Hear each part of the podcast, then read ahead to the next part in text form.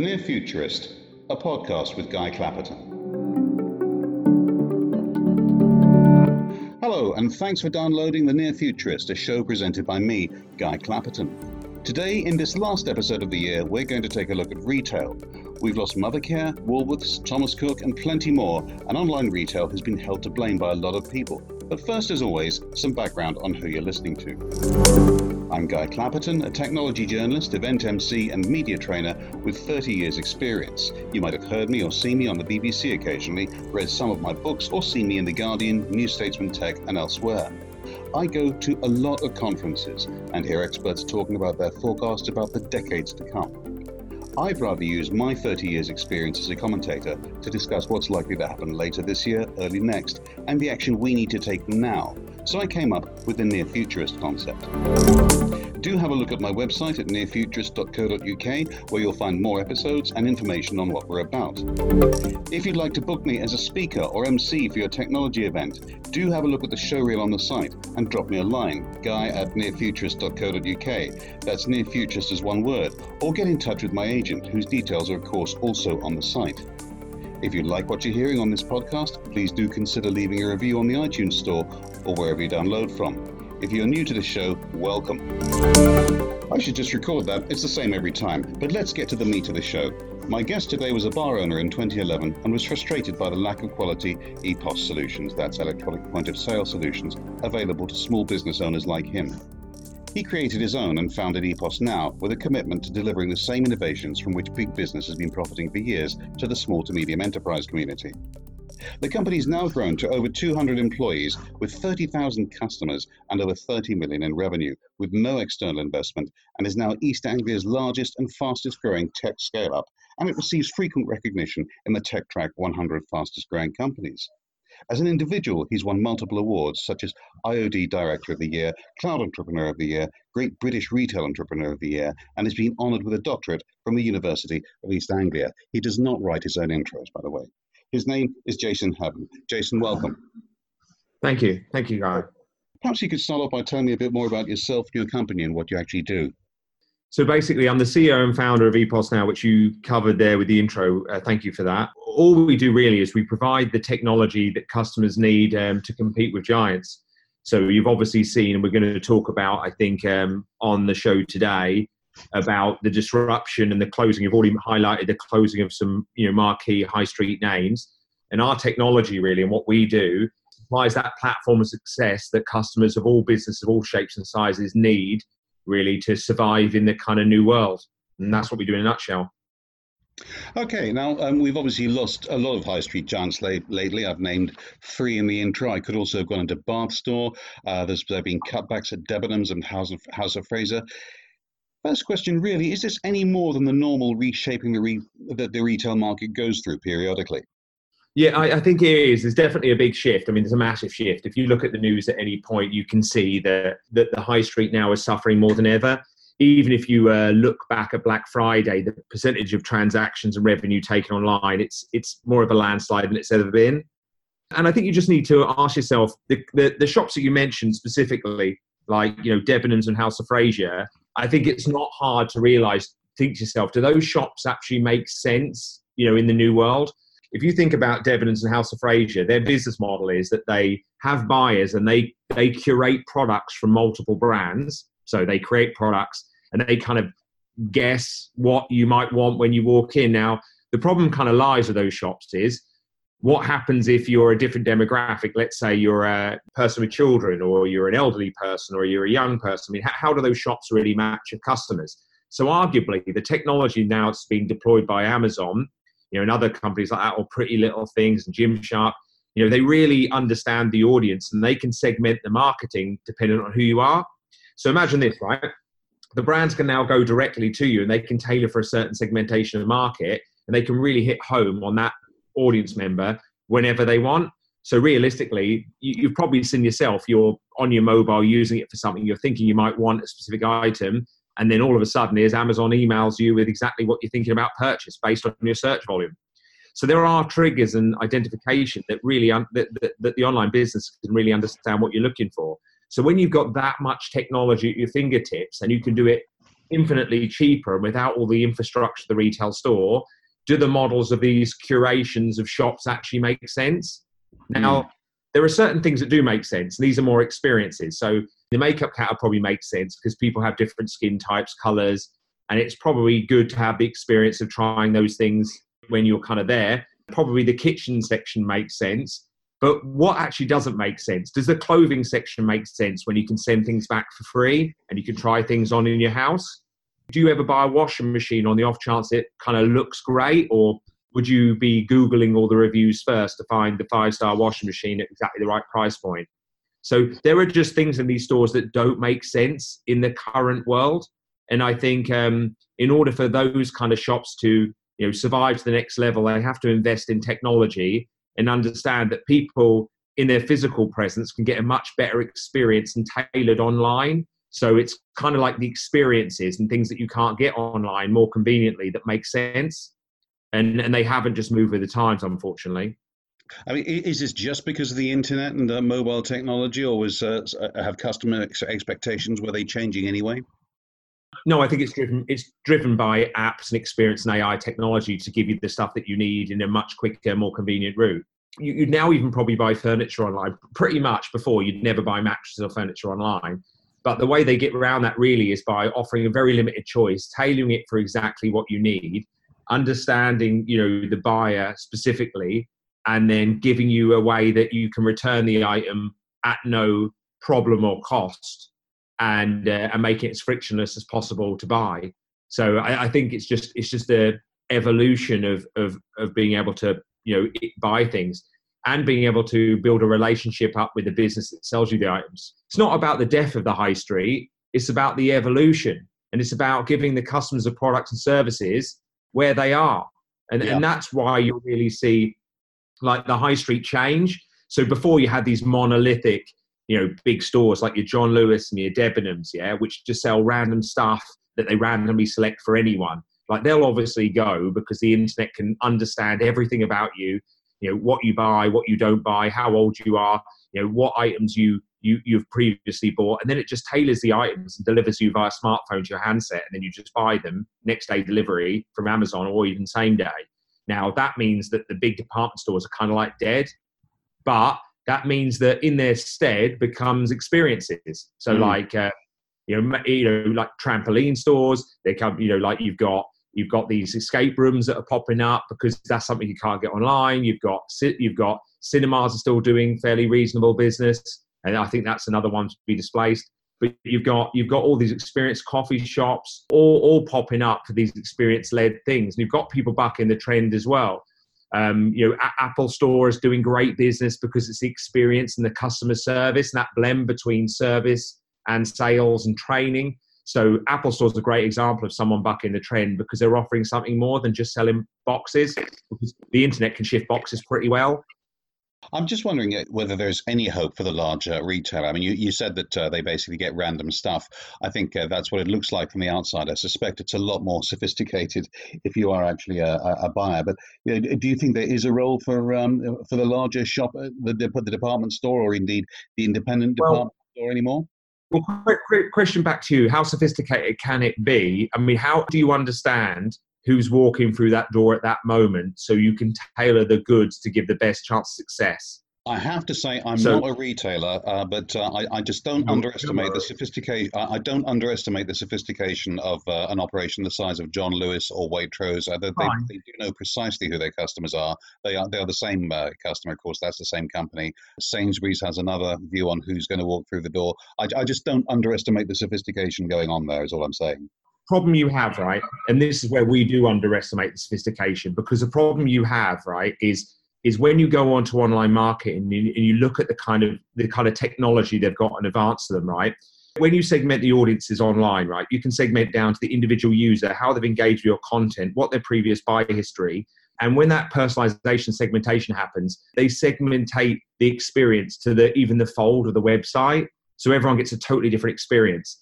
Now, I understand what you're saying. Sainsbury's do try and match roughly who their customers are, but they can't control the individual experience as you walk in the store and the products next to you like an online store can. The True. personalization options are massive, right? And because because of that, they can deliver the exact products you've got the highest percentage of chance of buying for in your inbox or online. They can even now use the Google Display Network, so they can identify you as a previous customer. And when you're watching YouTube, they can even do individual ad rolls to products and services you might buy and like for like videos. The personalization options are crazy. Now, John Lewis and, and, and Sainsbury's, they might be great at guessing that broad stroke, these are the types of people who buy from us but because they're shopping, they could they're, they're, the audience is so broad. It's kind of really hard to personalize down to a segmented level. It's just hard because of the sheer amount of velocity of different customers, and that's where the internet really wins out. Okay, I mean, when the internet first emerged, it was portrayed as this great leveler. Uh, you know, the smaller business were going to have the same opportunity as the larger business. We were all told. Are we just saying perhaps that this was actually oversold and there's no substitute for deep pockets and marketing now, even if the marketing is now going into, as you say, the online world?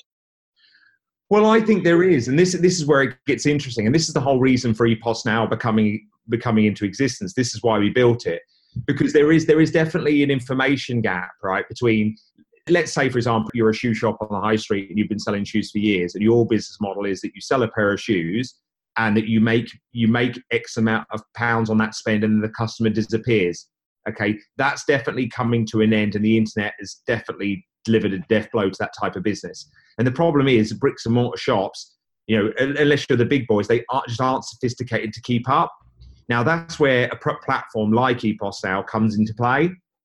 So we understand this technology. Our mission is to give customers the technology they need to compete with giants, whether they're internet giants or high street giants. And that means getting our customers to think differently. So understanding real-time profit and loss, margin control, you know, dynamic staff raters, and, and, and really, really under how to connect them with loyalty platforms. So that, that really is where it kicks in, really, to understand who buys from you, why they buy, and really manage those customers. Because big online companies they really understand what their what their unit economics are and how much it costs to acquire a customer and what is the lifetime value. And this is the thing right? So if you're a shop in the old world how do you compete with an amazon where they might lose five ten thousand pounds to acquire a customer for that shoe purchase and they might try and commercialize that customer in 10 different ways whether that's video, whether that's selling the data, you know, whether that's selling them online food, other items, anything they want. But they may never be able to have to post a profit.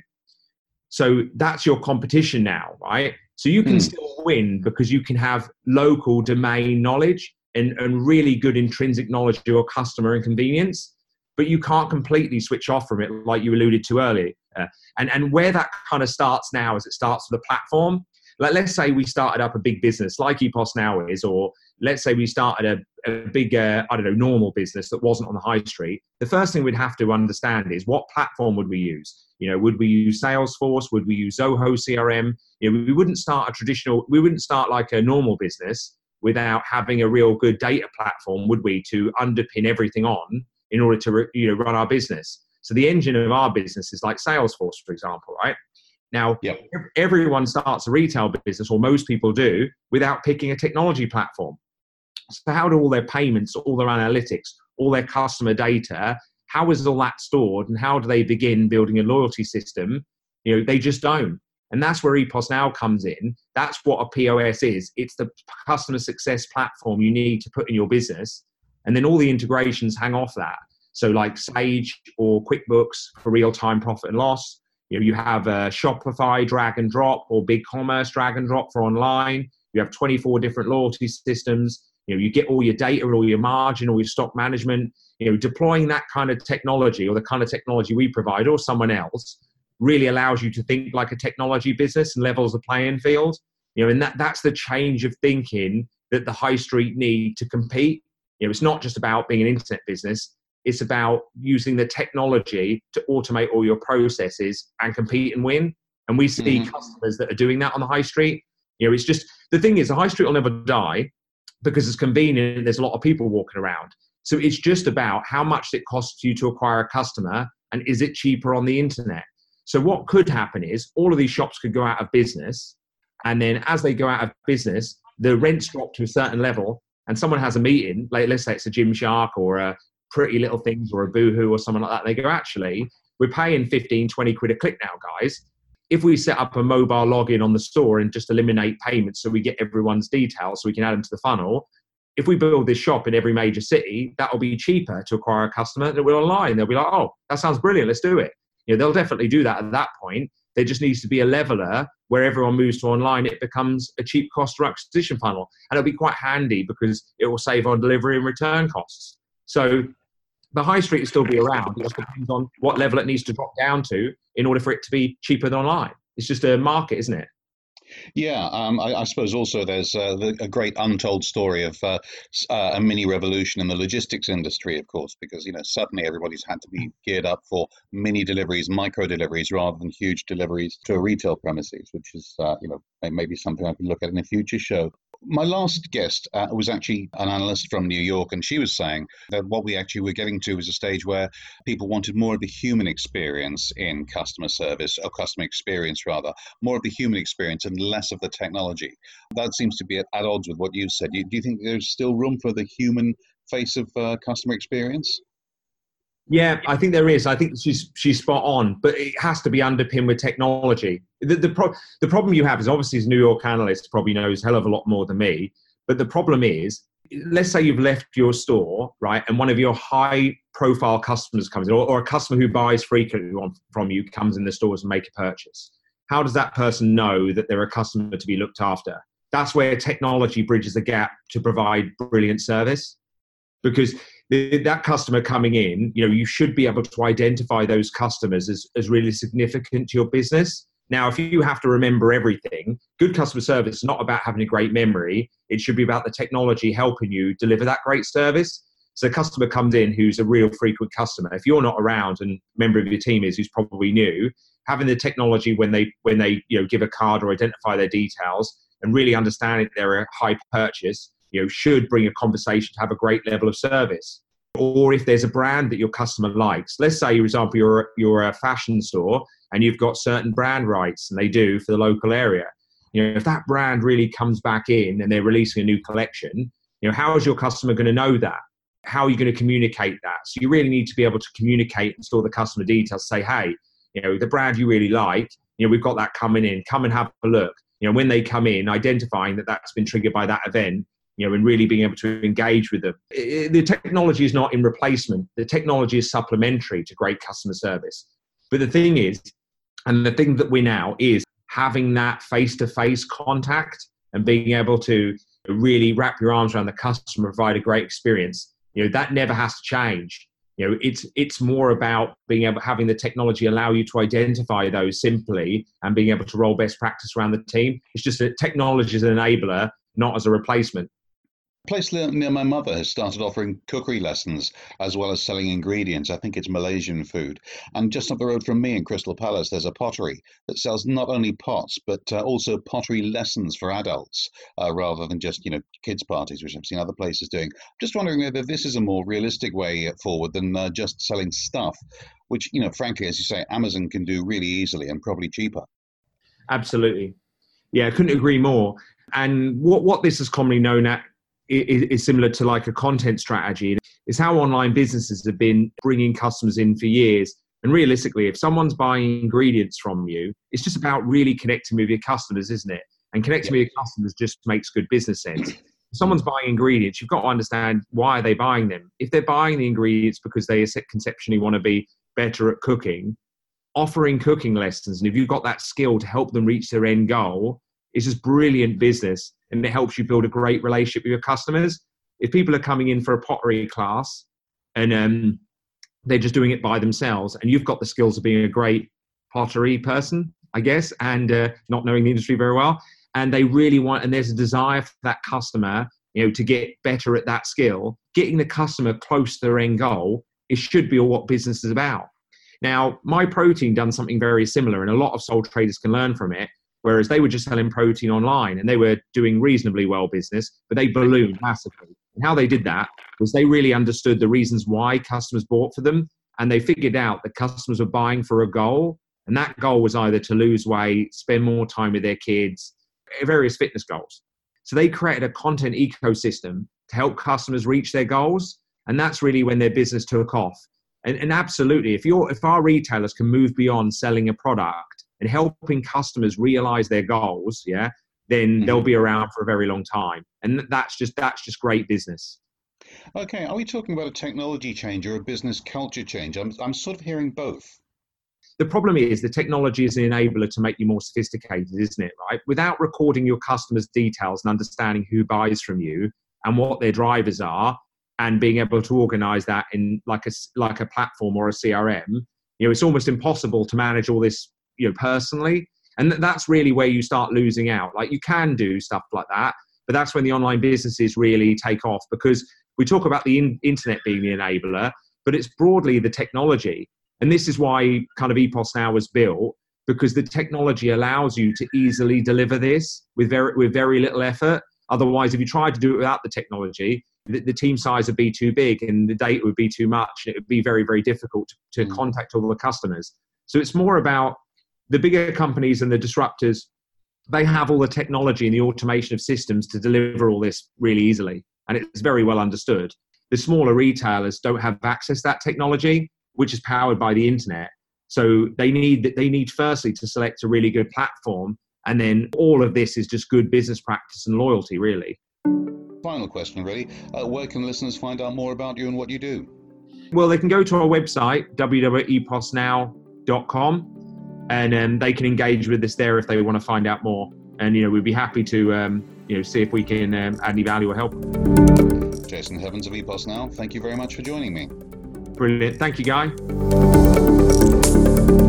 And many thanks to you for listening. That was the Near Futurist podcast with me, Guy Clapperton. It may seem early to be finishing for 2019, but it really isn't. On a fortnightly basis, we wouldn't come out again until the 20th of December, so I'm going to have a rest until Friday, the 10th of January, and I hope you get a decent break yourself.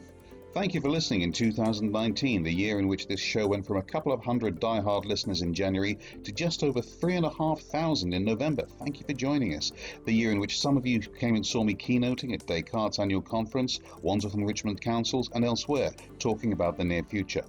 I'll look forward to doing a lot more of that in 2020. Have a great break. Don't forget to have a look at the website at nearfuturist.co.uk. Festive greetings, of course. I'm Guy Clapperton. I'll be back in the near future.